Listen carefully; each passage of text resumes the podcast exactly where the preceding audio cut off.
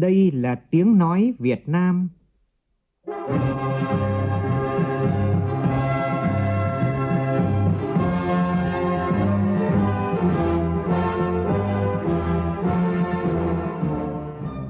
là tiếng nói Việt Nam, phát thanh từ Hà Nội, thủ đô nước Cộng hòa xã hội chủ nghĩa Việt Nam.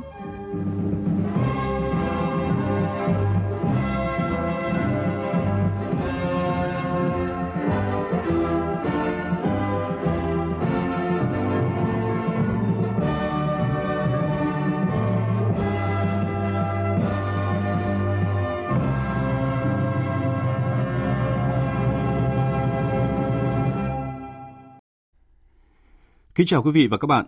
Mời quý vị và các bạn nghe chương trình Thời sự trưa của Đài Tiếng Nói Việt Nam với những nội dung chính sau đây.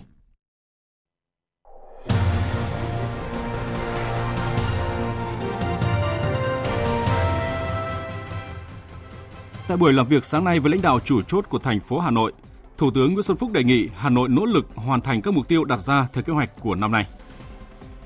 Ban chỉ đạo quốc gia phòng chống dịch COVID-19 khẳng định nước ta đáp ứng được nhu cầu xét nghiệm COVID-19 với công suất tối đa khoảng 13.000 mẫu một ngày.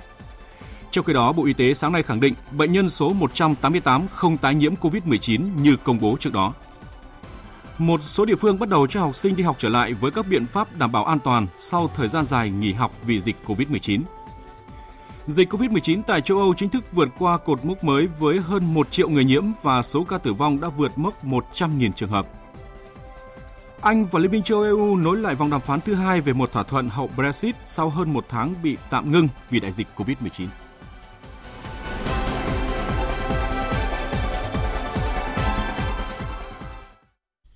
Bây giờ là nội dung chi tiết.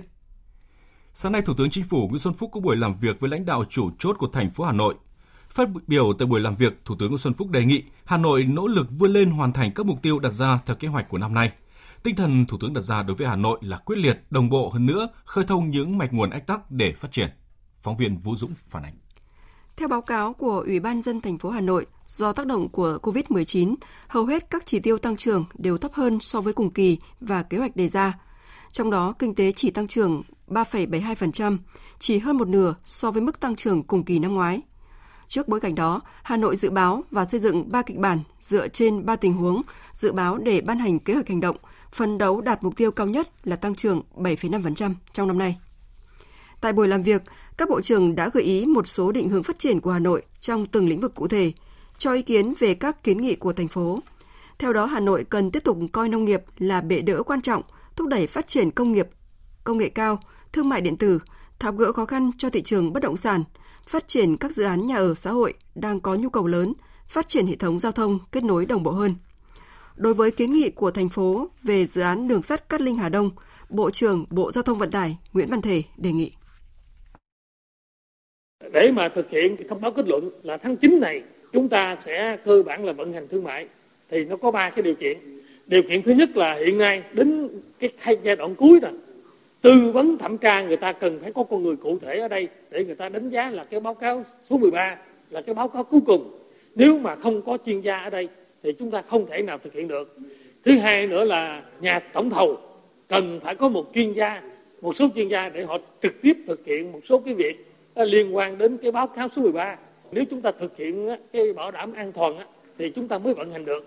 Do đó cái đề nghị đầu tiên là chúng tôi đề nghị chính phủ à, chỉ đạo các bộ ngành, trong đó có bộ ngoại giao, các bộ có liên quan à, cùng với bộ giao thông vận tải, chúng ta thống nhất kiến nghị của tổng thầu, kiến nghị của tư vấn thẩm tra để chúng ta là tạo điều kiện cho các chuyên gia vào Việt Nam trong cái tháng tư này. Trong bối cảnh dịch COVID-19 tác động mạnh đến thế giới, cả nước và Hà Nội, Thủ tướng Nguyễn Xuân Phúc nêu một số yêu cầu đối với Hà Nội từ nay đến cuối năm. Trước hết, Hà Nội phải thực hiện công tác phòng chống dịch gương mẫu nhất, đạt kết quả tốt nhất. Thủ tướng biểu dương lãnh đạo thành phố và chính quyền các cấp đã hết sức nỗ lực, cương quyết trong công tác này, đồng thời yêu cầu tiếp tục làm tốt hơn trong thời gian tới, Song song với nhiệm vụ chống dịch, năm nay Hà Nội phải cố gắng hoàn thành các mục tiêu cơ bản theo kế hoạch đã đề ra từ đầu năm. Hà Nội phải cố gắng hoàn thành các mục tiêu quan trọng cơ bản của năm kế hoạch 2020. Tăng trưởng, giải quyết việc làm, thu ngân sách, đóng góp quan trọng cho cả nước. Trong lúc chúng ta rất nhiều khó khăn. các ông chỉ đạt được con số gần 4% GDP quý 1 là cố gắng phải quyết liệt hơn nữa, đồng bộ hơn nữa, sốc tới hơn nữa, giải quyết những cái mật cùn của những ách tắc để chúng ta tháo gỡ phát triển. Hà Nội phát triển kéo theo nhiều vấn đề quan trọng của các tỉnh vùng thủ đô phát triển. Chưa bao giờ có suy thoái lớn của thế giới này như là cái đại dịch này. Chúng ta phải vươn lên. Việt Nam vươn lên và đặc biệt là Hà Nội cũng phải vươn lên làm gương để để mà phát triển thời gian đến. Một quyết tâm như thế, một ý chí như thế của thủ đô của chúng ta, một tinh thần Hà Nội vì cả nước, cả nước vì Hà Nội được quán triệt một lần nữa trong xử lý vấn đề cụ thể. Thủ tướng cũng yêu cầu Hà Nội thực hiện tốt nhiệm vụ Đại hội Đảng các cấp, tạo dấu ấn mạnh mẽ đối với cả nước trong quá trình tiến tới Đại hội Đảng toàn quốc lần thứ 13. Yêu cầu các bộ trưởng dự họp lắng nghe các kiến nghị của Hà Nội để đưa ra các giải pháp tạo thuận lợi giúp thủ đô phát triển. Thủ tướng nhấn mạnh phải có sự tin tưởng và giao nhiệm vụ để Ủy ban dân thành phố trực tiếp xử lý công việc dưới sự chỉ đạo, giám sát của Ban Thường vụ Thành ủy nhất là trong bối cảnh kinh tế thế giới đang rất khó khăn, tác động mạnh đến nước ta và Hà Nội. Thủ tướng cho rằng Việt Nam phải vươn lên và Hà Nội cũng phải vươn lên mạnh mẽ, làm gương cả nước là đầu tàu phát triển của cả nước. Một tinh thần Hà nước, một tinh thần Hà Nội vì cả nước, cả nước vì Hà Nội phải được quán triệt một lần nữa trong xử lý các vấn đề cụ thể. Sáng nay tại nhà Quốc hội, Ủy ban Thường vụ Quốc hội khai mạc phiên họp thứ 44 Diễn ra từ hôm nay đến ngày 28 tháng 4, Ủy ban Thường vụ Quốc hội cho ý kiến vào nhiều nội dung quan trọng. Đáng chú ý, Ủy ban Thường vụ Quốc hội sẽ nghe tờ trình của Chủ tịch nước và báo cáo thẩm tra của Ủy ban Đối ngoại của Quốc hội về việc trình Quốc hội phê chuẩn Hiệp định Thương mại Tự do Việt Nam EU EVFTA. Phóng viên Lại Hòa phản ánh. Phát biểu khai mạc phiên họp, Chủ tịch Quốc hội Nguyễn Thị Kim Ngân cho biết, tại phiên họp này, Ủy ban Thường vụ Quốc hội cho ý kiến vào 6 dự án luật, cho ý kiến về dự kiến chương trình xây dựng luật pháp lệnh năm 2021 của Quốc hội và việc trình Quốc hội phê chuẩn Hiệp định Thương mại Tự do Việt Nam EU EVFTA, việc chuẩn bị cho kỳ họp thứ 9 Quốc hội khóa 14 và nhiều nội dung quan trọng khác.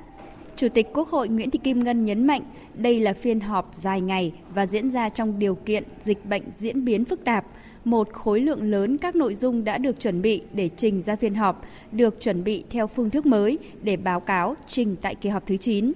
Tuy nhiên, dù phiên họp đã lùi lại một tuần so với dự kiến, nhưng đến hôm nay vẫn còn một số tài liệu chưa chuẩn bị kịp. Tôi đề nghị đây là vấn đề chú ý vì chúng ta nói là trong thời gian ờ, giãn cách xã hội để phòng chống dịch bệnh thì không có nghĩa là chúng ta không làm việc và để chậm trễ là ách tắc vấn đề gì? Liên quan tới công việc theo kế hoạch. Phải thay đổi phương thức làm việc. Do đó tôi đề nghị các cơ quan rút kinh nghiệm trong việc chuẩn bị tài liệu cho phiên họp. Ủy ban Thường vụ Quốc hội ghi nhận và đánh giá cao tinh thần khẩn trương của chính phủ trong việc tiếp thu các ý kiến tại phiên họp bất thường ngày 8 tháng 4 vừa qua, đã kịp thời ban hành nghị quyết và nhanh chóng chỉ đạo triển khai gói an sinh xã hội đến người dân đang gặp khó khăn do dịch bệnh COVID-19. Tiếp đó, cho ý kiến lần 2 về dự án luật đầu tư theo phương thức đối tác công tư, nhiều ý kiến đề nghị cân nhắc việc giao thẩm quyền cho Thủ tướng Chính phủ cho phép thực hiện đầu tư theo phương thức PPP. Đề nghị quy định chi tiết về quy mô tổng mức đầu tư tối thiểu của dự án PPP đối với từng lĩnh vực, nhưng không thấp hơn 200 tỷ đồng. Tuy nhiên, cần khuyến khích ưu tiên thu hút vốn đầu tư từ khu vực tư nhân đối với các dự án đầu tư vùng sâu, vùng xa, chủ yếu thực hiện thông qua đầu tư công, vì nếu đầu tư qua phương thức PPP sẽ không đảm bảo nguồn thu để duy trì việc cung cấp các sản phẩm, dịch vụ công cũng như khó thu hút khu vực tư nhân tham gia đầu tư cùng nhà nước. Phó Chủ tịch Quốc hội Uông Chu Lưu đề nghị cân nhắc tính toán cho đầu tư theo phương thức đối tác công tư đối với vấn đề truyền tải điện truyền tải điện mà không cho đối tác công tư thì tôi thấy là cái này cũng phải cân nhắc tính toán lại. Tôi thấy là bây giờ hiện nay này, thực tế là có cái vấn đề là các cái hệ thống truyền tải điện và lưới điện hiện nay, thì cái ngân sách nhà nước chưa đủ để có thể nói làm. Ví dụ như bây giờ ninh thuận, ví dụ như ở khánh hòa, một số tỉnh miền trung và miền nam đấy bây giờ là các nhà máy điện mặt trời rất nhiều. Đấy, nhưng bây giờ mà không có truyền tải điện vì quá tải. Thế tại sao ta lại không cho cái thu hút đầu tư, cái đối tác công tư vào đấy? Ví dụ thế mà các nhà đầu tư đó người ta sẵn sàng bỏ tiền vào thì tôi nghĩ cái chỗ đó là tôi đề nghị công chí phải tính thêm Liên quan đến việc điều chỉnh chủ trương đầu tư dự án PPP, một số ý kiến cho rằng khi tổng mức đầu tư dự án PPP tăng so với tổng mức đầu tư đã được quyết định tại bước chủ trương đầu tư dự án thì phải thực hiện điều chỉnh chủ trương đầu tư bởi việc tăng tổng mức đầu tư sẽ làm thay đổi phương án tài chính cũng như hiệu quả của dự án PPP. Khi điều chỉnh báo cáo nghiên cứu khả thi cũng không được phép làm tăng tổng mức đầu tư. Quy định này nhằm quản lý chặt chẽ dự án, tránh tình trạng lách luật. Có ý kiến cũng nhận định để hạn chế việc điều chỉnh chủ trương đầu tư nhiều lần và tránh thủ tục phức tạp kéo dài, dự thảo luật quy định trường hợp thay đổi tăng tổng mức đầu tư từ 10% trở lên thì mới phải điều chỉnh chủ trương đầu tư dự án PPP. Phó Chủ tịch Quốc hội Phùng Quốc Hiển thì đề nghị cần kết hợp hai phương án trên. Kết hợp hai phương án này vừa nâng cao được trách nhiệm, đảm bảo chặt chẽ, nâng cao trách nhiệm của cái người thẩm định, của cái người mà coi như là ra quyết định đầu tư, nhưng cũng đồng tình là chỉ điều chỉnh khi mà anh đã sử dụng hết cái nguồn dự phòng rồi mà quy mô dự án tăng thêm trên 10% thì mới điều chỉnh. Nhưng đồng thời cũng lại phải có quy định là mức trần, không phải anh điều chỉnh vô tội vạ được. Có như dự án tăng đến cỡ như 10 lần cũng được, điều chỉnh rất nhiều lần cũng được. Thì cái này chúng ta cũng phải được nghiên cứu. Các ý kiến tại phiên họp cũng đề nghị có cơ chế chia sẻ rủi ro quy định trong luật đề nghị hoạt động kiểm toán tuân thủ về quy trình chuẩn bị dự án, kết quả lựa chọn nhà đầu tư đối với dự án PPP, bổ sung các luật có liên quan nhằm minh bạch hơn nữa trong quản lý, bảo đảm xử lý được các vấn đề tiêu cực có thể xảy ra đối với việc triển khai thực hiện dự án áp dụng loại hợp đồng BT. Cũng trong sáng nay, Ủy ban Thường vụ Quốc hội cho ý kiến về một số vấn đề lớn của dự án luật thanh niên sửa đổi.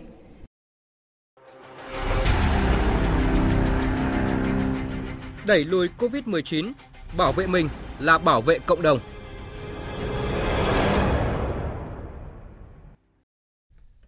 Thưa quý vị và các bạn, theo thông tin từ Bộ Y tế, đến 6 giờ sáng nay, tròn 4 ngày liên tiếp nước ta không phát hiện ca mắc mới COVID-19. Còn thông tin từ Ban chỉ đạo quốc gia phòng chống dịch COVID-19 tại cuộc họp diễn ra sáng nay cho biết, hiện nay nước ta cơ bản đáp ứng được nhu cầu xét nghiệm khẳng định COVID-19. Cụ thể, hiện cả nước có 111 phòng xét nghiệm có đủ năng lực xét nghiệm COVID-19 đối với kỹ thuật PCR. Trong số này có 39 phòng đã được xét nghiệm khẳng định COVID-19, gồm 22 phòng cơ sở y tế tuyến trung ương và các bệnh viện, 14 trung tâm kiểm soát bệnh tật và 3 đơn vị ngoài ngành y tế với công suất tối đa khoảng 13.000 mẫu mỗi ngày. Tổ chức Y tế Thế giới WHO đã hỗ trợ Việt Nam khoảng 10.000 test và tiếp tục xem xét hỗ trợ khoảng 40.000 test do Đức sản xuất – công ty Việt Á đã cấp phát trên 70.000 test cho các đơn vị triển khai xét nghiệm COVID-19. Làm thế nào để tới đây việc tổ chức cho học sinh đi học trở lại được an toàn phòng dịch COVID-19? Các bộ ngành cần hướng dẫn việc có đeo khẩu trang đến trường hay không và khoảng cách tiếp xúc tại trường học tối thiểu là bao nhiêu?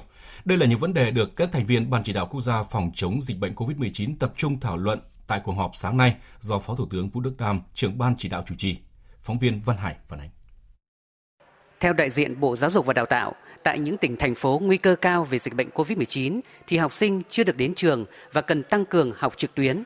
Với những trường hợp khác, tùy theo tình hình thực tế tại các địa phương và căn cứ vào quy định không tập trung đông người thì thẩm quyền quyết định việc học sinh đi học trở lại là của Ủy ban nhân dân các tỉnh thành phố. Bộ chỉ hướng dẫn về an ninh an toàn và hướng dẫn đảm bảo các điều kiện phòng chống dịch bệnh tại các trường học. Thời gian qua, Bộ Giáo dục và Đào tạo đã đưa ra khung chương trình năm học làm cơ sở cho các địa phương quyết định lựa chọn thời gian học tập trở lại cho phù hợp với tình hình dịch bệnh của từng địa phương. Hôm nay, có hai tỉnh là Thái Bình và Cà Mau tiên phong trong việc sớm tổ chức cho học sinh lớp 9 và lớp 12 đi học trở lại. Nhiều địa phương khác cũng đề xuất học sinh đến trường vào đầu tháng 5 tới. Thứ trưởng Bộ Giáo dục và Đào tạo Nguyễn Hữu Độ cho biết, Bộ sẽ bổ sung hướng dẫn để phù hợp cho công tác phòng chống dịch bệnh giai đoạn mới. Tinh thần một là yêu cầu học sinh phải đảm bảo sức khỏe trước khi đến trường. Cụ thể là đo thân nhiệt từ nhà, cũng như vậy đến trường thì đều có cái máy đo thân nhiệt để mà kiểm soát sức khỏe các em. Và sau khi các em vào trường rồi thì tôi cũng đề xuất với phó tướng là cho các em học sinh được đeo khẩu trang. Thứ ba nữa là ở nhà trường thì không tổ chức cho các em học sinh các cái hoạt động tập thể. Thế và là riêng về chào cờ thì vẫn là tổ chức ở trong lớp học. Thứ tư là không tổ chức các cái dịch vụ ờ, bán chú ở trong trường học để đảm bảo cái an ninh an toàn cho các cháu. Về phương án dự kiến để thực hiện khoảng cách an toàn khi tiếp xúc tại các trường học khi đi học trở lại, Thứ trưởng Bộ Giáo dục và Đào tạo Nguyễn Hữu Độ cho biết thêm. Đảm bảo cái giãn cách xã hội cũng nên chia ra làm hai ca, tức là có thể học sinh không nhất thiết phải đi học cả 6 buổi trong một tuần mà học 3 ngày 246 và 357 và như vậy thì làm cho cái mật độ học sinh ở trong trường cũng giảm đi và như vậy có những phòng chống để có thể tách ra làm hai ca để có thể tổ chức dạy học cho các em cho nó phù hợp để đảm bảo với mỗi lớp khoảng độ không quá hai học sinh các nhà trường cũng phải linh hoạt trong việc bố trí thời quang biểu để giúp cho các em học sinh được học ờ, trong cái điều kiện chống có dịch như vậy. Thế và ưu tiên là học sinh lớp 9, lớp 12 học trước. Thế còn lại thì các lớp sau thì có thể đi học sau một tuần. Trả lời câu hỏi của Ban chỉ đạo quốc gia về việc trong giai đoạn này có cần đeo khẩu trang đến trường không và khoảng cách tiếp xúc tối thiểu là bao nhiêu nếu tổ chức cho học sinh đi học trở lại. Phó giáo sư tiến sĩ Trần Đắc Phu, chuyên gia cao cấp Trung tâm đáp ứng khẩn cấp sự kiện y tế công cộng khẳng định. Khoảng cách là 1,5 mét và đeo khẩu trang thì tôi nghĩ rằng là đeo khẩu trang được là rất tốt. Mà rõ ràng là ở Việt Nam chúng ta đeo khẩu trang là vừa qua là rất là tốt và thế giới bây giờ người ta phải học tập và cái việc mà chúng ta khống chế dịch bệnh tôi cho cũng là một trong những cái nhận định là cái việc đeo khẩu trang. Thế và phòng họp bây giờ cũng đeo khẩu trang thì, thì tổ chức y giới người ta có quy định là thấp nhất là một mét Kết luận cuộc họp, Phó Thủ tướng Vũ Đức Đam yêu cầu các bộ ngành liên quan ra soát bổ sung những hướng dẫn biện pháp đảm bảo an toàn phòng chống dịch bệnh tại trường học khi học sinh đi học trở lại thời gian tới. Bên cạnh đó, cần có hướng dẫn cụ thể về quy trình đảm bảo an toàn trong việc đi lại trên các phương tiện giao thông, an toàn trong dịch vụ ăn uống và an toàn khi đi làm việc tại các công sở. Trong hai ngày hôm qua và hôm nay, Ban chỉ đạo phòng chống dịch COVID-19 tỉnh Thừa Thiên Huế tiếp tục trao giấy chứng nhận cho 451 công dân hoàn thành thời gian cách ly tại điểm tiếp nhận là Trung tâm Giáo dục Quốc phòng và An ninh tại phường Phú Bài, thị xã Hương Thủy. Đây là những công dân cuối cùng hoàn thành thời gian cách ly 14 ngày theo quy định của Bộ Y tế tại điểm tiếp nhận này. Sau khi thực hiện xong 14 ngày cách ly theo quy định, công dân tiếp tục thực hiện cách ly tại nhà để theo dõi sức khỏe. khỏe. Còn tại Bệnh viện Đa khoa tỉnh Ninh Bình, sáng nay đã làm thủ tục cho bệnh nhân COVID-19 số 164 xuất viện sau khi được chữa khỏi. Bệnh nhân là nam giới 23 tuổi, trú tại thành phố Rạch Giá, tỉnh Kiên Giang. Bệnh nhân là du học sinh tại Anh nhập cảnh về nước ngày 23 tháng 3 và được cách ly y tế tập trung tại Trung đoàn 855, thành phố Ninh Bình. Sau khi xuất viện, bệnh nhân sẽ trở về Kiên Giang và tiếp tục thực hiện cách ly tại gia đình trong 14 ngày theo quy định. Tại thành phố Hồ Chí Minh dự kiến trong ngày hôm nay có hai trong số 5 bệnh nhân dương tính với virus SARS-CoV-2 được xuất viện. Đó là bệnh nhân số 224 là nam, 39 tuổi, quốc tịch Brazil và bệnh nhân 236 là nữ, 26 tuổi, quốc tịch Anh. Liên quan đến trường hợp nữ bệnh nhân số 188 ở Trương Mỹ, Hà Nội dương tính trở lại với virus SARS-CoV-2 khi xét nghiệm mẫu bệnh phẩm được thành phố Hà Nội lấy ngày 17 tháng 4. Sáng nay, Bộ Y tế đã công bố kết quả xét nghiệm mới nhất, trong đó khẳng định bệnh nhân này không tái nhiễm COVID-19. Bệnh nhân số 188 là công nhân của công ty Trường Sinh thực hiện dịch vụ ăn uống tại Bệnh viện Bạch Mai, Hà Nội. Trước đó, bệnh nhân được Bệnh viện Đa khoa Hà Nam cho xuất viện vào ngày 16 tháng 3 và được bàn giao cho Trung tâm Kiểm soát Bệnh tật Hà Nội và chính quyền địa phương tiếp tục theo dõi cách ly tại nhà 14 ngày theo quy định. Ngày 17 tháng 4, bệnh nhân ho khan và hơi tức ngực nên được Trung tâm Kiểm soát Bệnh tật Hà Nội đến lấy mẫu xét nghiệm.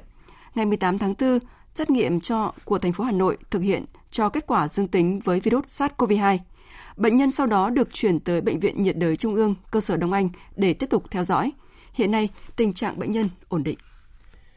Các bộ trưởng y tế G20 vừa có cuộc họp trực tuyến thảo luận về tác động của COVID-19 đối với sức khỏe toàn cầu. Thứ trưởng Bộ Y tế Việt Nam Trương Quốc Cường tham dự cuộc họp và đã có chia sẻ kinh nghiệm của Việt Nam và ASEAN, Việt Nam trong vai trò Chủ tịch ASEAN 2020 trong ứng phó với đại dịch COVID-19. Tin cho biết. Thứ trưởng Trương Quốc Cường cho biết, Ban chỉ đạo quốc gia phòng chống dịch COVID-19 của Việt Nam đã được thành lập từ rất sớm. Việt Nam đã áp dụng chiến lược chủ động ngăn chặn, phát hiện sớm, cách ly kịp thời, khoanh vùng gọn, dập dịch triệt đề, điều trị khỏi bệnh với sự tham gia của các địa phương và huy động mọi nguồn lực tại chỗ. Việt Nam đã sớm áp dụng các biện pháp ngăn chặn các ca lây nhiễm từ nước ngoài và đảm bảo hiệu quả việc cách ly, ngăn chặn các ca lây nhiễm trong nước. Việt Nam đã phối hợp với các đối tác thuộc nhiều lĩnh vực nhằm cải thiện việc xét nghiệm, nghiên cứu, điều tra và chữa trị với hiệu quả cao từ nguồn lực hạn chế. Ứng dụng theo dõi sức khỏe cập nhật tình hình dịch bệnh và cung cấp các ca nghi nhiễm gần khu vực sinh sống của người dân, giúp ngành y tế phát hiện những cá nhân cần trợ giúp y tế một cách nhanh nhất và hiệu quả nhất, và kênh chính thức để tư vấn sức khỏe phòng chống dịch COVID-19 cho người dân.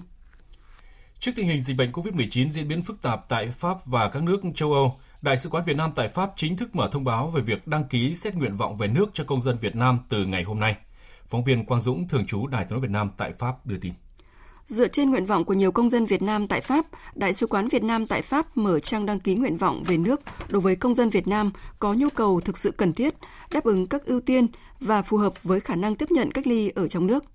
Công dân Việt Nam tại Pháp có nhu cầu về nước cần truy cập trang web của Đại sứ quán Việt Nam tại Pháp để đăng ký nguyện vọng.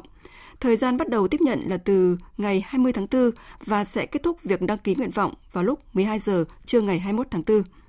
Việc tiếp nhận đăng ký và xét duyệt nguyện vọng về nước của công dân sẽ dựa trên các nhóm ưu tiên. Theo đó, các đối tượng ưu tiên gồm công dân dưới 18 tuổi, công dân trên 60 tuổi có bệnh nền đang điều trị, phụ nữ mang thai, công dân là khách du lịch, thăm thân nhân hết hạn thị thực, công dân là sinh viên đã hoàn thành chương trình học và công dân đi công tác ngắn hạn đã hết thị thực, lao động hết hợp đồng. Công dân tự chi trả chi phí chuyến bay và các chi phí cần thiết khác nếu có, tuân thủ sự sắp xếp ưu tiên của đại sứ quán và cơ quan chức năng có thẩm quyền, tự thu xếp di chuyển tới địa điểm tập kết một ngày trước chuyến bay, tuân thủ mọi quy định về khai báo y tế, cách ly, theo dõi khi về nước và cung cấp đầy đủ các giấy tờ hợp lệ. Thời sự VOV, nhanh, tin cậy, hấp dẫn. Thưa quý vị và các bạn, như đã đưa tin, mới đây Trung Quốc lại gia tăng các hành động phi lý ở Biển Đông. Cụ thể, ngày 18 tháng 4 vừa qua, Bộ Dân chính Trung Quốc ngang nhiên thông báo Quốc vụ viện nước này vừa phê chuẩn thành lập cái gọi là quận Tây Sa, tức quần đảo Hoàng Sa của Việt Nam, và quận Nam Sa, tức quần đảo Trường Sa của Việt Nam tại thành phố Tam Sa. Phản ứng về hành động này của Trung Quốc, người phát ngôn Bộ Ngoại giao Việt Nam Lê Thị Thu Hằng nêu rõ, Việt Nam có đầy đủ bằng chứng lịch sử và cơ sở pháp lý để khẳng định chủ quyền đối với hai quần đảo Hoàng Sa và Trường Sa. Lập trường nhất quán của Việt Nam là phản đối mạnh mẽ việc thành lập cái gọi là thành phố Tam Sa và các hành vi có liên quan vì đã vi phạm nghiêm trọng chủ quyền của Việt Nam, không có giá trị và không được công nhận, không có lợi cho quan hệ hữu nghị giữa các quốc gia và gây thêm phức tạp tình hình Biển Đông, khu vực và thế giới. Việt Nam yêu cầu Trung Quốc tôn trọng chủ quyền của Việt Nam, hủy bỏ các quyết định sai trái liên quan đến những việc làm đó và không có những việc làm tương tự trong tương lai. Tiếp sau phản ứng của Bộ Ngoại giao Việt Nam, Chủ tịch Ủy ban nhân dân huyện Hoàng Sa, thành phố Đà Nẵng cũng ra thông cáo về việc Trung Quốc thành lập khu Tây Sa và khu Nam Sa thuộc thành phố Tam Sa. Thông cáo nêu rõ là chính quyền địa phương thuộc thành phố Đà Nẵng trực tiếp quản lý quần đảo Hoàng Sa của Việt Nam. Ủy ban nhân dân huyện Hoàng Sa kiên quyết phản đối việc làm này của Trung Quốc. Lập trường này đối với cái gọi là thành phố Tam Sa cũng đã được nêu rõ tại nghị quyết số 26 ngày 4 tháng 7 năm 2012 của Hội đồng Nhân dân thành phố Đà Nẵng và các tuyên bố của Ủy ban dân huyện Hoàng Sa trong suốt thời gian qua. Thông cáo nhấn mạnh, Việt Nam là quốc gia đầu tiên khai phá, chiếm hữu và xác lập chủ quyền một cách liên tục, hòa bình trên hai quần đảo Hoàng Sa và Trường Sa. Việt Nam có đầy đủ bằng chứng lịch sử và cơ sở pháp lý để khẳng định chủ quyền không thể tranh cãi của Việt Nam đối với hai quần đảo Hoàng Sa và Trường Sa, phù hợp với luật pháp quốc tế. Hành động nêu trên của Trung Quốc đã vi phạm nghiêm trọng chủ quyền lãnh thổ của Việt Nam, vi phạm luật pháp quốc tế và trái với các thỏa thuận giữa hai nước và khu vực, làm phức tạp tình hình ở khu vực Biển Đông và tổn hại đến các nỗ lực hợp tác giữa các nước. Ủy ban dân huyện Hoàng Sa kịch liệt phản đối và yêu cầu Trung Quốc hủy bỏ ngay lập tức quyết định sai trái trên, chấm dứt ngay các hoạt động bất hợp pháp trên quần đảo Hoàng Sa và Trường Sa của Việt Nam. Trước hành động ngang ngược của Trung Quốc, các tầng lớp nhân dân trí thức Việt Nam cũng đã có phản ứng đề nghị Trung Quốc chấm dứt ngay hành động sai trái này. Phóng viên Lại Hoa tổng hợp thông tin. Luật sư Trương Trọng Nghĩa, Phó Chủ tịch Liên đoàn Luật sư Việt Nam khẳng định, cái gọi là chủ quyền của Trung Quốc ở Hoàng Sa và Trường Sa là vô căn cứ, không có giá trị vì vi phạm chủ quyền của Việt Nam đối với hai quần đảo này. Trong các phát ngôn chính thức của Bộ Ngoại giao Việt Nam đã nêu rõ, Việt Nam có đầy đủ bằng chứng lịch sử và cơ sở pháp lý để khẳng định chủ quyền đối với hai quần đảo Hoàng Sa và Trường Sa. Chủ quyền của Việt Nam đối với quần đảo Hoàng Sa, chủ quyền này cũng có từ lâu đời rồi. Trước khi nước ờ, Cộng hòa Nhân dân Trung Hoa ra đời, chúng ta đã xác định chủ quyền là có từ cái thời ông cha của chúng ta trước đây mấy thế kỷ. Chúng ta liên tục khẳng định cho đến bây giờ quần đảo Hoàng Sa và Trường Sa là của Việt Nam. Chúng ta có quyền ờ, đưa những cái quyền của mình đó bằng các cái biện pháp hòa bình. Một trong những cái biện pháp hòa bình đó chính là đưa ra các cái cơ quan tố tụng quốc tế. Tôi ờ, cũng thấy rằng là cũng đã đến lúc nước Việt Nam ta cũng nên sử dụng cái biện pháp hòa bình mà hoàn toàn hợp pháp đó Theo đại biểu Lê Công Nhường, đoàn đại biểu Quốc hội tỉnh Bình Định, việc thành lập cái gọi là hai huyện, huyện Tây Sa và huyện Nam Sa là vi phạm luật pháp quốc tế, đặc biệt vi phạm chủ quyền, quyền chủ quyền không tranh cãi của Việt Nam với hai quần đảo Hoàng Sa và Trường Sa. Ngang nhiên ra định thành lập thành phố này thì đây là hành động là đáng lên án và chắc là phải đưa ra tòa quốc tế để xem xét mọi cái người ở trên thế giới là phải theo luật pháp tới không thể nào mà ngăn ngược ờ, ý thức mạnh để mà về lịch sử là hai cái trường sa và hoàng sa là mảnh đất của Việt Nam lịch sử đã chứng minh mà không thể chối cãi được toàn thể nhân dân Việt Nam cũng sẽ kiên quyết đấu tranh phản đối ờ, những việc làm sai trái của Trung Quốc. Phó giáo sư tiến sĩ Võ Sĩ Tuấn, nguyên viện trưởng Viện Hải Dương học cho rằng hành động của Trung Quốc lúc này là đi ngược với xu thế hòa bình, hợp tác giữa các quốc gia. Tôi nghĩ là mọi quốc gia lớn hay nhỏ thì đều phải tuân theo luật pháp quốc tế và những việc gì chúng ta bất đồng với nhau thì nên thảo luận với nhau để giải quyết chứ không phải là tự tiện à, làm những việc mà nó trái với luật pháp quốc tế hiện nay. Tôi nghĩ là Trung Quốc không chỉ phải tôn trọng chủ quyền Việt Nam và cũng cần phải tôn trọng các luật pháp quốc tế và có cái sự hợp tác tốt với tất cả các quốc gia để cùng giải quyết các vấn đề còn tranh cãi. Phản ứng trước hành động của Trung Quốc, cựu Ngoại trưởng Philippines ông Albert Del Rosario kêu gọi chính phủ nước này phản đối Trung Quốc thành lập đơn vị hành chính mới trên Biển Đông. Hương Trà, phóng viên thường trú Đài tiếng nói Việt Nam, khu vực ASEAN đưa tin. Trong một tuyên bố ngày hôm qua, cựu Ngoại trưởng Philippines ông Albert Del Rosario cho rằng chính phủ Philippines đã đưa ra phản đối về việc Trung Quốc đánh chìm tàu của Việt Nam trên Biển Đông, thì bây giờ cũng cần đưa ra phản đối về việc Trung Quốc tuyên bố thành lập cái gọi là huyện Tây Sa và huyện Nam Sa, trực thuộc thành phố Tam Sa tỉnh Hải Nam, mà theo Ngoại trưởng Philippines, đây là nơi có bãi cạn Scarborough và dạng san hô Ferry.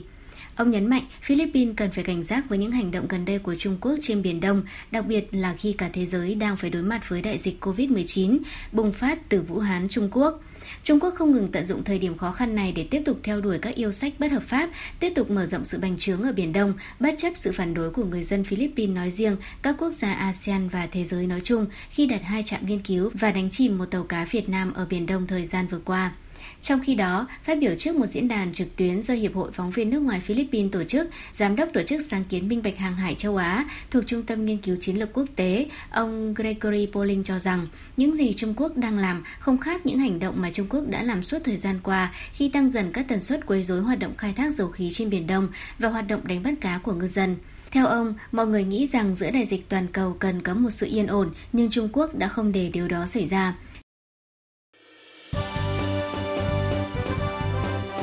Thời sự tiếng nói Việt Nam Thông tin nhanh Bình luận sâu Tương tác đa chiều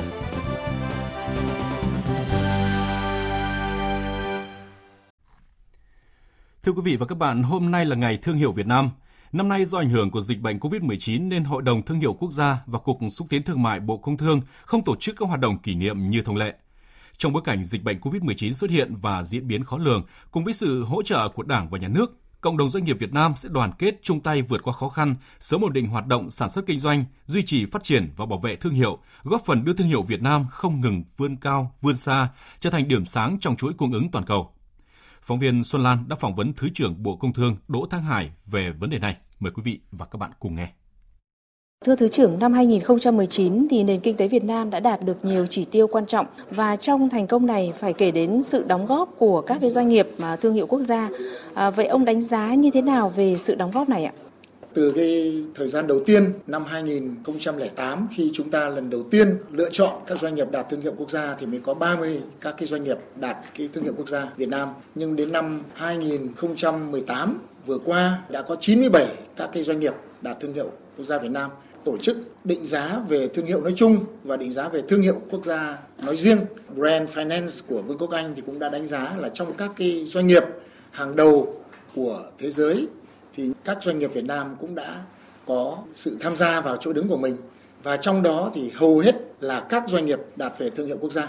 À, thứ hai là các cái doanh nghiệp thương hiệu quốc gia trong cái sản xuất kinh doanh của mình cũng đã đóng góp hết sức là to lớn trong các cái hoạt động về xuất khẩu, về thị trường trong nước và một cái điều cũng hết sức quan trọng đó là tạo ra công ăn việc làm đối với tất cả các địa phương, địa bàn toàn quốc. Ngoài ra là cũng giúp cho cái phần ổn định về kinh tế vĩ mô đóng góp vào cái việc không những là xuất khẩu nhưng mà còn ổn định cái thị trường trong nước, miền núi, biên giới và hải đảo để góp phần ổn định về chính trị cũng như là góp phần vào ổn định về kinh tế xã hội. Thưa Thứ trưởng, do dịch bệnh nên năm nay chúng ta không thể tổ chức các cái hoạt động kỷ niệm. Trong bối cảnh này thì à, cộng đồng doanh nghiệp cũng cần có những cái chiến lược à, xây dựng và phát triển thương hiệu của mình ra sao để à, thích ứng kịp thời. Dịch Covid-19 và thậm chí là một bất kỳ một cái dịch nào đó, đây là một cái điều không mong đợi. Và các doanh nghiệp thì cũng phải chấp nhận đối đầu với những cái thử thách này. Và một số doanh nghiệp thì có thể nói là cũng đã tận dụng những cơ hội trong cái khó khăn thách thức này, thậm chí là cũng có sự phát triển hoặc là có thể đổi cái hướng phát triển. Ví dụ hiện nay chúng ta đang tập trung nhiều từ trước đến nay về xuất khẩu, nhưng chúng ta lại chuyển sang vào cái thị trường nội địa. Đấy, và trong cái lúc mà nhiều doanh nghiệp thì lại không có thể đáp ứng được. Và chúng ta từ trước đến nay thì cũng dựa nhiều vào cái việc một số những cái mặt hàng là nhập khẩu nhưng hiện nay chúng ta không nhập khẩu được thì các doanh nghiệp Việt Nam ở ngay tại thị trường Việt Nam lại sản xuất được. Thì đấy chính là các cơ hội của doanh nghiệp Việt Nam. Rồi là một số doanh nghiệp là đang xuất khẩu thì lại liên kết với các doanh nghiệp phân phối ở trong nước để có thể đưa đến những cái mặt hàng của mình. Bình thường là xuất khẩu, nhưng hiện nay thì rõ ràng là đưa đến những sản phẩm có chất lượng, đến người tiêu dùng trên khắp địa bàn toàn quốc. Thì đó là những cái doanh nghiệp mà tôi nghĩ rằng là cũng đã khẳng định được và rất là nhạy bén trong cái sản xuất kinh doanh của mình. Vâng, à, xin trân trọng cảm ơn Thứ trưởng. Nhân ngày thương hiệu Việt Nam năm nay, Bộ trưởng Bộ Công Thương Trần Tuấn Anh, Chủ tịch Hội đồng Thương hiệu Quốc gia cũng đã có thư chúc mừng cộng đồng doanh nhân doanh nghiệp Việt Nam. Bộ Công Thương với vai trò là cơ quan quản lý chương trình thương hiệu quốc gia Việt Nam đã, đang và sẽ hỗ trợ thiết thực cho các doanh nghiệp xây dựng, phát triển, gia tăng sức mạnh thương hiệu sản phẩm, tạo đà xuất khẩu để hoạt động sản xuất kinh doanh chóng hồi phục sau dịch COVID-19 bị đẩy lùi. Chương trình sẽ được tiếp tục với các tin đáng chú ý khác Sáng nay, tỉnh Đồng Nai khởi công xây dựng các hạng mục hạ tầng kỹ thuật khu tái định cư Lộc An Bình Sơn. Đây là khu tái định cư dành cho người dân bị thu hồi đất phục vụ dự án cảng hàng không quốc tế Long Thành, sân bay Long Thành. Tin cho biết. Theo Ban Quản lý Dự án Đầu tư xây dựng tỉnh Đồng Nai, chủ đầu tư khu tái định cư Lộc An Bình Sơn, đây là một trong năm dự án thành phần thuộc dự án thu hồi đất, bồi thường, hỗ trợ tái định cư sân bay Long Thành – Khu tái định cư có tổng diện tích hơn 280 ha, có thể bố trí chỗ ở cho khoảng 28.500 người. Dự kiến toàn bộ dự án sẽ hoàn thành sau hơn 5 tháng kể từ ngày khởi công. Nguồn vốn thực hiện dự án là hơn 460 tỷ đồng từ ngân sách nhà nước. Ông Cao Tiến Dũng, Chủ tịch Ủy ban dân tỉnh Đồng Nai cho biết, khu tái định cư Lộc An Bình Sơn dành bố trí tái định cư cho hơn 700 hộ đầu tiên di rời để xây dựng sân bay Long Thành. Dự kiến tháng 8 tới, tỉnh sẽ bàn giao đất tại khu tái định cư này cho người dân xây dựng nhà ở. Sân bay Long Thành được xây dựng trên diện tích khoảng 5.000 ha với công suất phục vụ 100 triệu lượt khách và 5 triệu tấn hàng hóa mỗi năm. Đây là dự án trọng điểm quốc gia nhằm phát triển ngành vận tải hàng không, giúp tăng cạnh tranh quốc tế, tăng kết nối thế giới với Việt Nam. Như chúng tôi đã đưa tin, sáng nay học sinh tại tỉnh Cà Mau đã trở lại trường học sau thời gian dài nghỉ phòng dịch COVID-19. Theo phản ánh của phóng viên Trần Hiếu, sau thời gian dài nghỉ học, các em học sinh rất háo hức khi được trở lại trường. Để đảm bảo an toàn trước khi bước vào lớp học, các học sinh phải thực hiện một số biện pháp phòng chống dịch COVID-19 như là đeo khẩu trang, rửa tay do thầy cô hướng dẫn. Ghi nhận của chúng tôi tại trường Trung học cơ sở Trung học phổ thông Lương Thế Vinh, xã Lý Văn Lâm, thành phố Cà Mau vào khoảng 6 giờ 30 phút.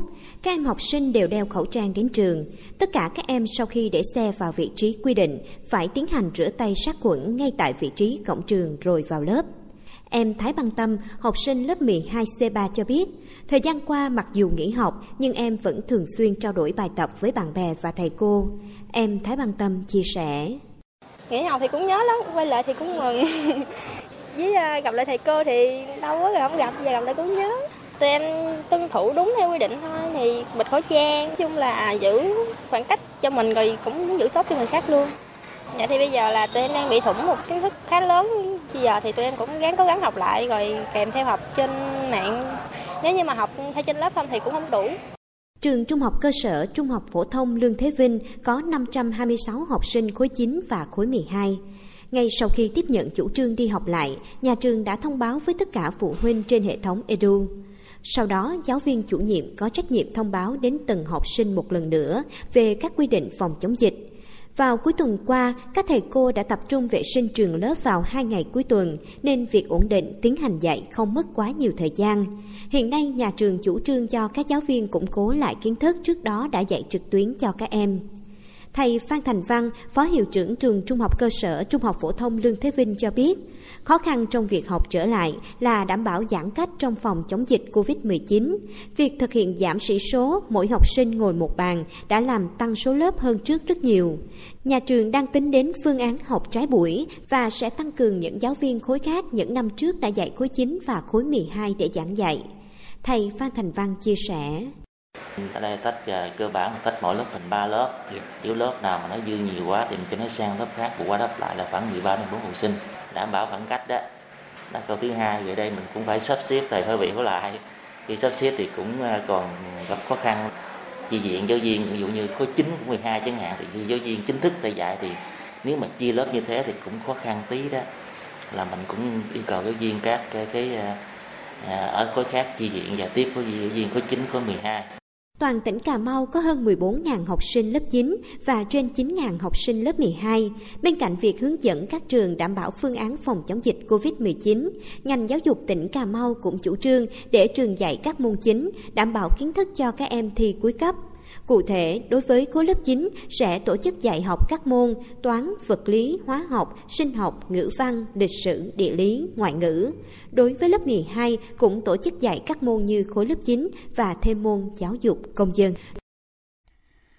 Trước khi chuyển sang phần tin thế giới là những thông tin đáng chú ý về tình hình thời tiết, xin mời biên tập viên Bùi chuyên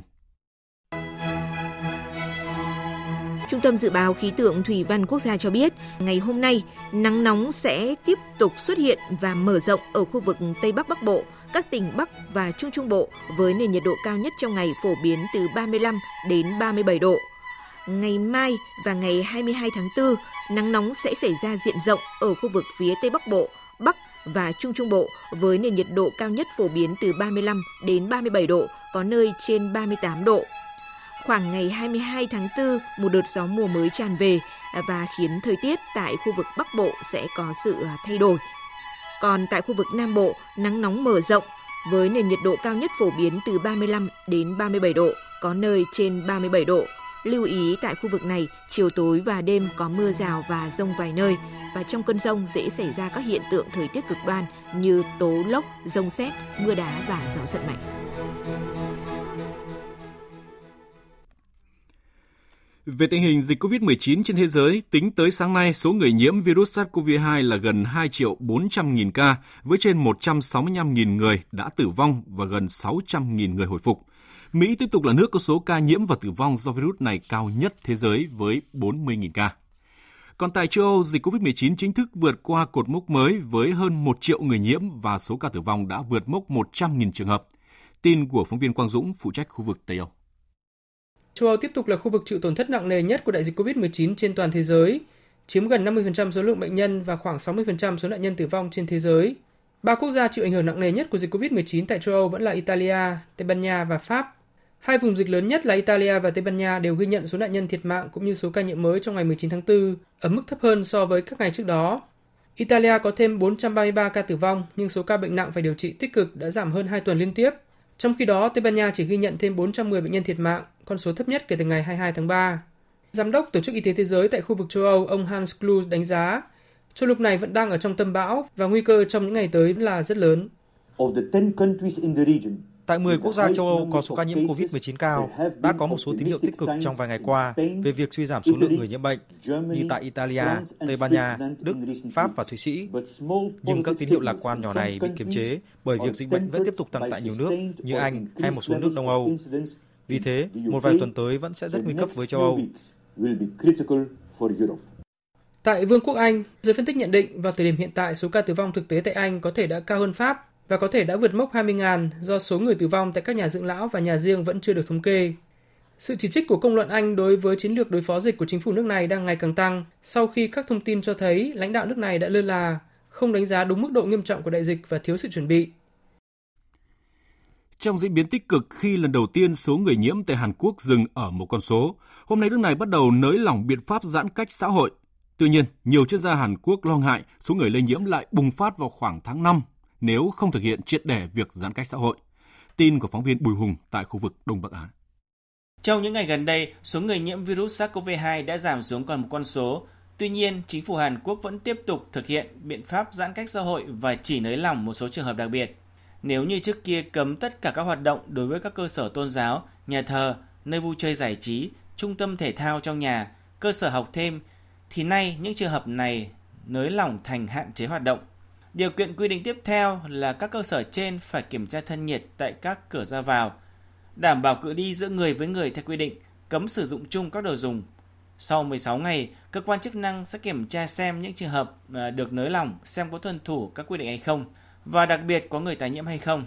Từ ngày 13 đến ngày 17 tháng 4, số người nhiễm trên 20 người, ngày 19 là 8 người và là ngày đầu tiên sau 2 tháng số người nhiễm xuống còn một con số.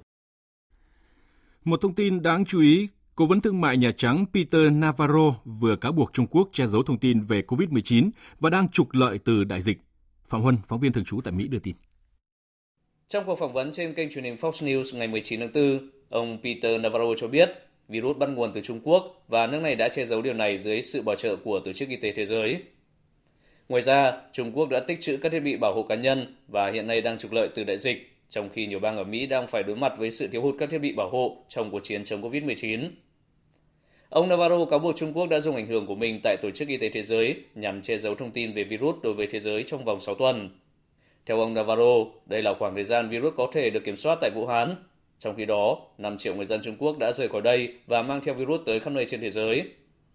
Trước thông tin về nguồn gốc của virus có thể từ một phòng thí nghiệm ở Vũ Hán, ông Navarro nhấn mạnh Điểm số 0 của virus chỉ nằm cách phòng thí nghiệm này một vài cây số và Trung Quốc có trách nhiệm chứng minh virus không bắt nguồn từ phòng thí nghiệm đó.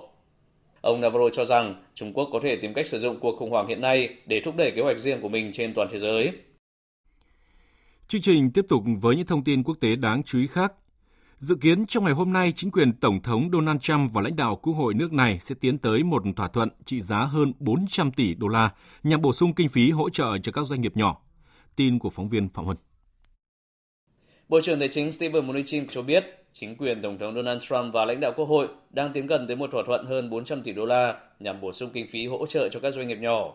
Thỏa thuận này dự kiến sẽ được thông qua tại Thượng viện ngày 20 tháng 4 và tại Hạ viện một ngày sau đó cũng sẽ bổ sung kinh phí cho các bệnh viện và các hoạt động xét nghiệm. Trước đó, chính phủ Mỹ đã dành ra 350 tỷ đô la cho các doanh nghiệp nhỏ vay để trả lương cho nhân viên và hạn chế cắt giảm nhân viên trong bối cảnh đại dịch. Tuy nhiên, khoản tiền này đã nhanh chóng cạn kiệt khi được cung cấp cho 1,6 triệu doanh nghiệp vay trong thời gian qua. Hơn 22 triệu người ở Mỹ đã đăng ký xin trợ cấp thất nghiệp trong vòng 4 tuần qua. Một thông tin rất đáng chú ý là sau hơn một tháng bị tạm ngưng vì đại dịch COVID-19, các nhà đàm phán Anh và Liên minh châu EU hôm nay chính thức nối lại vòng đàm phán thứ hai về một thỏa thuận hậu Brexit. Tin của phóng viên Quang Dũng. Đây là vòng đàm phán thứ hai giữa hai bên từ đầu năm 2020 sau hơn một tháng bị tạm hoãn vì đại dịch COVID-19. Trước đó, theo dự định, vòng đàm phán này sẽ diễn ra vào đầu tháng 3 tại thủ đô London của Anh. Tuy nhiên, do dịch COVID-19 khiến mọi đi lại tại châu Âu bị hạn chế, hai bên sẽ đàm phán qua hình thức trực tuyến và kéo dài trong vòng một tuần. Theo mục tiêu được hai bên đặt ra, ba vòng đàm phán từ nay cho đến tháng 6 phải đạt được những tiến bộ rõ ràng và cụ thể để trình lên một hội nghị đặc biệt dự định tổ chức vào cuối tháng 6. Do đó là thời điểm mà Vương quốc Anh phải ra quyết định có xin gia hạn thời kỳ quá độ Brexit hay không. Hiện tại, hầu hết giới phân tích đều cho rằng trong bối cảnh đại dịch COVID-19 vẫn đang diễn biến nghiêm trọng trên khắp thế giới, khiến thương mại thế giới có thể suy giảm đến 32% trong năm 2020. Việc vội vã ký kết một thỏa thuận thương mại giữa Anh và Liên minh châu là không hợp lý. Chính phủ Anh đã phát đi thông báo cho biết nước Anh không có ý định kéo dài thời hạn quá độ qua ngày 31 tháng 12 năm 2020 và nếu Liên minh châu đề nghị, Anh cũng sẽ từ chối. Theo quan điểm của chính phủ Anh, việc gia hạn thời kỳ quá độ sẽ chỉ càng tăng thêm sự bất an của nền kinh tế trong hoàn cảnh đại dịch COVID-19 Australia sẽ trở thành quốc gia đầu tiên trên thế giới yêu cầu Facebook và Google trả tiền cho báo chí vì đã xuất bản các tin tức trong nền tảng này. Đây là quyết định được chính quyền Australia đưa ra khi cuộc điện đàm với hai công ty công nghệ này nhiều khả năng sẽ thất bại. Phóng viên Việt Nga thường trú tại Australia đưa tin. Sáng nay, Bộ trưởng Ngân khố Australia George Frydenberg đã yêu cầu Ủy ban Cạnh tranh và Người tiêu dùng Australia nghiên cứu để ban hành các quy định buộc công ty công nghệ như Google và Facebook phải trả tiền cho các cơ quan báo chí do đã sử dụng tin tức của các cơ quan này. Các quy định sẽ bao gồm việc chia sẻ dữ liệu, việc xếp hạng các nội dung tin tức trên mạng và chia sẻ lợi nhuận từ việc sử dụng các tin tức này. Nếu không tuân thủ các quy định, các công ty công nghệ có thể sẽ bị phạt hoặc cấm và các tranh chấp sẽ được giải quyết theo một quy trình giải quyết tranh chấp bắt buộc. Dự thảo các quy định này sẽ được Ủy ban Cạnh tranh và Người tiêu dùng Australia đưa ra thảo luận vào cuối tháng 7 tới. Bộ trưởng Ngân khố Australia George Frydenberg đưa ra tuyên bố này trong bối cảnh cuộc đàm phán với hai công ty công nghệ Google và Facebook đang diễn ra song nhiều khả năng có thể khó đạt được thỏa thuận trước khi kết thúc vào tháng 11 tới. Trong khi đó, các cơ quan báo chí của Australia đang phải gánh chịu nhiều thiệt hại do quảng cáo sụt giảm mạnh vì dịch COVID-19. Thực tế này buộc chính phủ Australia phải yêu cầu Ủy ban Cạnh tranh và Người tiêu dùng sớm đưa ra các quy định để giúp các cơ quan báo chí vượt qua giai đoạn khó khăn. Tiếp tục chương trình là trang tin đầu tư tài chính và bản tin thể thao. Trang tin đầu tư tài chính. Thưa quý vị và các bạn, giá vàng trong nước mở cửa sáng nay tiếp tục đi xuống, giảm khoảng 100.000 đồng một lượng so với chốt phiên tuần trước. Cụ thể, giá vàng SJC giảm 100.000 đồng một lượng xuống mức 47 triệu 400.000 đồng một lượng mua vào và 48 triệu 150.000 đồng một lượng bán ra. Tỷ giá trung tâm giữa đồng Việt Nam và đô la Mỹ sáng nay được Ngân hàng Nhà nước công bố ở mức 23.238 đồng một đô la, giảm 3 đồng một đô la so với cuối tuần qua. Với biên độ cộng trừ 3% đang được áp dụng, tỷ giá trần tại các ngân hàng hôm nay là 23.935 đồng một đô la và tỷ giá sàn là 22.540 đồng một đô la. Bộ Giao thông Vận tải vừa đề nghị Thủ tướng thông qua đề xuất dự án phát triển các hành lang đường thủy và logistics khu vực phía Nam sử dụng vốn vay của Ngân hàng Thế giới. Theo đó, dự án có mục tiêu nâng cấp hệ thống cơ sở hạ tầng đường thủy nội địa tại khu vực đồng bằng sông Cửu Long và thành phố Hồ Chí Minh. Trong đó có hai hành lang đường thủy gồm hành lang Đông Tây kết nối khu vực đồng bằng sông Cửu Long với trung tâm kinh tế là thành phố Cần Thơ, thành phố Hồ Chí Minh, cụm cảng Cái Mép, Thị Vải, hành lang Bắc Nam liên kết Bình Dương, Đồng Nai, thành phố Hồ Chí Minh, cụm cảng Cái Mép, Thị Vải. Dự án có tổng mức đầu tư 5.786 tỷ đồng, tương đương 249 triệu đô la Mỹ. Thị trường chứng khoán Việt Nam mở cửa phiên giao dịch đầu tuần với những thông tin tích cực từ công cuộc phòng chống đại dịch COVID-19.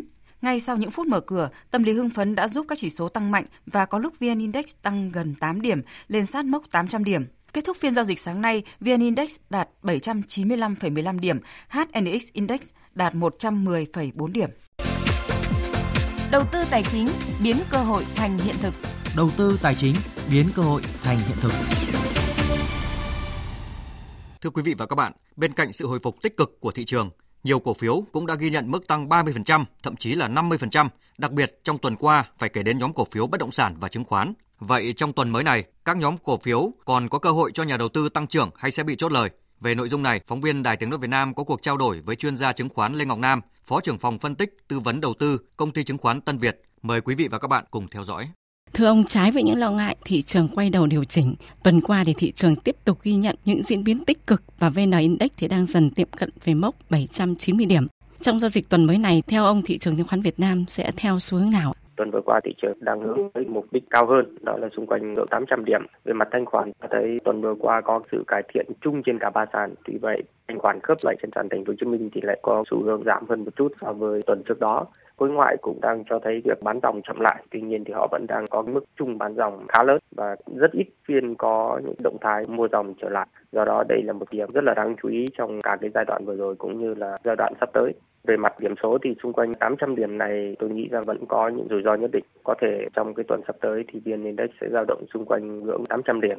Tuy vậy thì cái động lực tăng sẽ cần phải có một khoảng thời gian để khẳng định. Đối với cá nhân tôi cho thấy một số theo dõi liên quan chung của rất là nhiều mã VN30 đang chứng lại. Trong khi đó thì động lượng tăng của các mã này cũng đã cho thấy cái sự suy giảm nhất định. Do đó tôi nghĩ rằng có thể trong một vài phiên tới thì VN Index có những lúc tăng điểm tương đối là mạnh. Tuy nhiên có thể cuối phiên sẽ giao dịch xung quanh cái ngưỡng 790 cho đến 810 điểm. Vâng, nhóm cổ phiếu bất động sản và chứng khoán thì đã ghi nhận giao dịch tích cực trong tuần qua. Đã có những khuyến nghị đối với nhà đầu tư trong ngắn hạn là hạn chế mua đuổi cổ phiếu giá cao và nên tận dụng nhịp tăng này để chốt lời những cái cổ phiếu đã đạt mục tiêu lợi nhuận. Ở góc độ chuyên gia chứng khoán thì theo ông, thời điểm này nhóm cổ phiếu này thì có còn cơ hội tăng trưởng hay không ạ? tôi cũng đồng quan điểm cho rằng đối với các nhóm cổ phiếu nhạy cảm như thế này thì có lẽ các hoạt động mua đuổi hoặc là mua ở những cái mức giá cao cần được phải xem xét cẩn trọng và đối với các nhà đầu tư giao dịch ngắn hạn đã có mức độ lợi nhuận nhất định thì có thể xem xét cơ cấu một phần đối với các nhóm cổ phiếu này. Thưa ông, có một điều đáng lưu ý là trong khi khối nội thì hứng khởi với thị trường thì diễn biến bán dòng với khối lượng lớn bất chấp lỗ của khối ngoại thì vẫn diễn ra. Góc độ chuyên gia chứng khoán theo ông cái điều này thì có đáng lo ngại không ạ? Theo cái thống kê của chúng tôi cho thấy cái mức độ bán dòng của họ trong cái quá trình ngắn vừa rồi đã lấy đi toàn bộ cái hoạt động mua dòng trong cả một quá trình dài trước đó, xung quanh 6 đến 7 năm đối với các cái thị trường khu vực Đông Nam Á. Riêng đối với Việt Nam thì hoạt động bán dòng có vẻ như là ít hơn so với các quốc gia khác. Vì vậy, các cái hoạt động bán dòng này đã gây nên cái mức ảnh hưởng rất là lớn đối với mức điểm chung của thị trường ở trong giai đoạn vừa qua tôi thì thấy rằng đối với khu vực chúng ta thì rõ ràng nó có mức độ rủi ro hơn so với các thị trường lớn như là châu Âu hay là Mỹ. Do đó có thể trong quãng thời gian khó khăn này thì các động thái tiếp theo của khối ngoại vẫn sẽ tương đối không tích cực đối với chúng ta. Có thể họ sẽ vẫn gia tăng bán dòng trong thời gian sắp tới. Tuy vậy thì cái mức độ có thể ít hơn nhưng mà khó có thể kỳ vọng được hoạt động mua dòng sẽ quay trở lại. Vâng, xin cảm ơn ông về cuộc trao đổi này.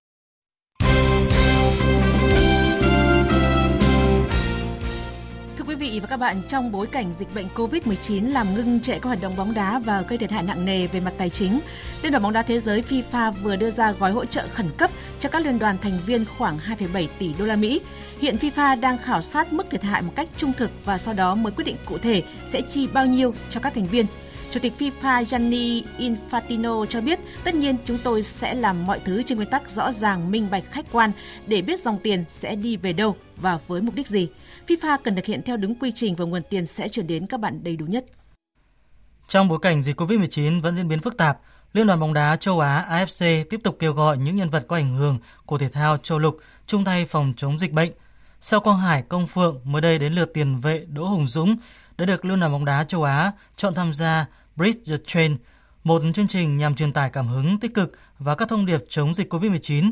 Tiền vệ câu lạc bộ Hà Nội và tuyển Việt Nam chia sẻ mọi người cần có nhận thức đúng và đầy đủ về dịch bệnh. Có ý thức và trách nhiệm về bản thân và cộng đồng.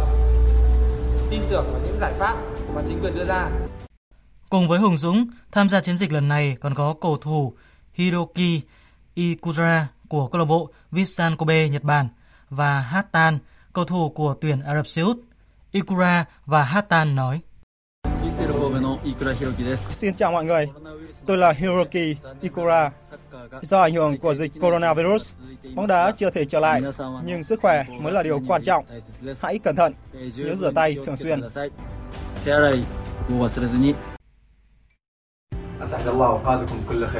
Để giữ gìn sự an toàn cho cộng đồng, xin hãy ở nhà và bảo vệ sức khỏe. Break the Chain là chương trình có sự lan tỏa mạnh mẽ, quy tụ những ngôi sao hàng đầu của thể thao châu Á. Việc Việt Nam có ba cầu thủ được góp mặt cho thấy bóng đá Việt Nam đã có sức ảnh hưởng lớn trong khu vực cũng như trên thế giới. Hợp đồng của hậu vệ Đoàn Văn Hậu với câu lạc bộ Heerenveen sẽ kết thúc vào cuối mùa giải năm nay. Tuy nhiên, cho tới thời điểm hiện tại, đội bóng này vẫn chưa có động thái sẽ tái ký với hậu vệ của đội tuyển Việt Nam. Trong bối cảnh không chắc sẽ giữ được Paul Pogba, câu lạc bộ Manchester United sẽ phải trông chờ nhiều vào một nhân tố khác, đó là tiền đạo Marcus Rashford. Marcus Rashford đã là vị trí không thể thiếu của MU trong những mùa giải qua. Trước khi mùa giải 2019-2020 bị tạm hoãn vì Covid, cả Pogba và Rashford đều dính chấn thương nặng. Tuy nhiên, theo báo chí Anh, cả Pogba và Rashford chắc chắn sẽ bình phục 100% khi mùa giải tiếp tục. Sự trở lại của Pogba và Rashford sẽ tăng đáng kể sức mạnh tấn công của MU. Riêng Rashford đã ghi được 19 bàn thắng ở mùa này trước khi dính chấn thương nặng hồi tháng 1. Tiền đạo người Anh vẫn là người ghi bàn nhiều nhất cho MU đến khi mùa giải bị hoãn lại. Về Rashford, cựu danh thủ bóng đá Anh Gary Neville nhận xét. Công bằng mà nói thì Marcus Rashford vẫn còn trẻ. Cậu ấy còn rất nhiều tiềm năng để phát triển và cần kiên trì. MU cần Rashford và họ cũng tin tưởng vì cậu ấy là một tài năng. Rashford đã làm được những việc mà Ronaldo không làm được hồi còn chơi cho Manchester United. Chúng ta còn kỳ vọng nhiều hơn nữa ở Rashford. Còn người đồng đội của Rashford, Nemanja Mantic ở MU đánh giá. Tôi nghĩ là trong tương lai, khoảng 2 đến 3 năm nữa, cậu ấy sẽ thể hiện được những phẩm chất của mình. Rashford vẫn còn trẻ và rất tiềm năng. Cậu ấy còn nhiều điều cần phải học hỏi và cần cải thiện về mặt thể lực. Chắc chắn là Rashford sẽ trở thành một trong những tiền đạo giỏi nhất thế giới. Hiện tại MU được 45 điểm sau 29 vòng đấu, đang đứng thứ 5 ở Premier League, kém vị trí thứ tư của Chelsea 3 điểm. họ cũng đang rộng cửa lọt vào tứ kết Europa League sau khi thắng đậm Lask 5-0 ở trận lượt đi vòng 16 độ. Dự báo thời tiết Trung tâm Dự báo Khí tượng Thủy văn Quốc gia cho biết trong những ngày đầu tuần, nắng nóng gia tăng ở cả ba miền Bắc Trung Nam với nhiệt độ nhiều nơi lên tới 37 độ, 38 độ. Và sau đây sẽ là phần dự báo chi tiết các khu vực chiều và đêm nay. Phía Tây Bắc Bộ có mây, chiều nắng, riêng khu Tây Bắc có nắng nóng, chiều tối và đêm có mưa rào và rông vài nơi, nhiệt độ từ 22 đến 33 độ, riêng khu Tây Bắc cao nhất từ 34 đến 37 độ. Phía Đông Bắc Bộ nhiều mây, có mưa vài nơi, trưa chiều giảm mây trời nắng, nhiệt độ từ 23 đến 31 độ. Các tỉnh từ Thanh Hóa đến Thừa Thiên Huế có mây, chiều nắng nóng, chiều tối và đêm có mưa rào và rông vài nơi, nhiệt độ từ 23 đến 37 độ. Các tỉnh ven biển từ Đà Nẵng đến Bình Thuận có mây, chiều nắng, phía Bắc có nắng nóng, chiều tối và đêm có mưa rào và rông vài nơi, nhiệt độ từ 24 đến 37 độ. Tây Nguyên có mây, chiều nắng, có nơi có nắng nóng, chiều tối và đêm có mưa rào và rông vài nơi, nhiệt độ từ 21 đến 35 độ, có nơi trên 35 độ. Nam Bộ có mây, chiều nắng nóng, chiều tối và đêm có mưa rào và rông vài nơi, nhiệt độ từ 24 đến 37 độ. Khu vực Hà Nội nhiều mây không mưa, trưa chiều giảm mây trời nắng, nhiệt độ từ 23 đến 30 độ. Tiếp theo là dự báo thời tiết biển. Vịnh Bắc Bộ và vùng biển từ Quảng Trị đến Quảng Ngãi, từ Bình Định đến Ninh Thuận có mưa vài nơi, tầm nhìn xa trên 10 km, gió Đông Nam đến Nam cấp 4, cấp 5. Vùng biển từ Bình Thuận đến Cà Mau không mưa, tầm nhìn xa trên 10 km, gió Đông cấp 4. Vùng biển từ Cà Mau đến Kiên Giang không mưa, tầm nhìn xa trên 10 km, gió Đông đến Đông Nam cấp 3, cấp 4. Khu vực Bắc và giữa Biển Đông và khu vực quần đảo Hoàng Sa thuộc thành phố Đà Nẵng không mưa, tầm nhìn xa trên 10 km, gió Đông Nam đến Nam cấp 3, cấp 4. Khu vực Nam Biển Đông và khu vực quần đảo Trường Sa thuộc tỉnh Khánh Hòa không mưa, tầm nhìn xa trên 10 km, gió Đông Bắc cấp 4, cấp 5. Vịnh Thái Lan có mưa rào vài nơi, tầm nhìn xa trên 10 km, gió nhẹ. Những thông tin về thời tiết cũng đã kết thúc chương trình Thời sự trưa nay. Quý vị quan tâm có thể nghe lại chương trình tại địa chỉ vv1.vn. Chương trình hôm nay do các biên tập viên Đức Hưng, Minh Châu, Nguyễn Hằng cùng kỹ thuật viên Uông Biên phối hợp thực hiện, chịu trách nhiệm nội dung Nguyễn Thị Tuyết Mai. Cảm ơn sự quan tâm lắng nghe của quý vị và các bạn. Xin chào và hẹn gặp lại.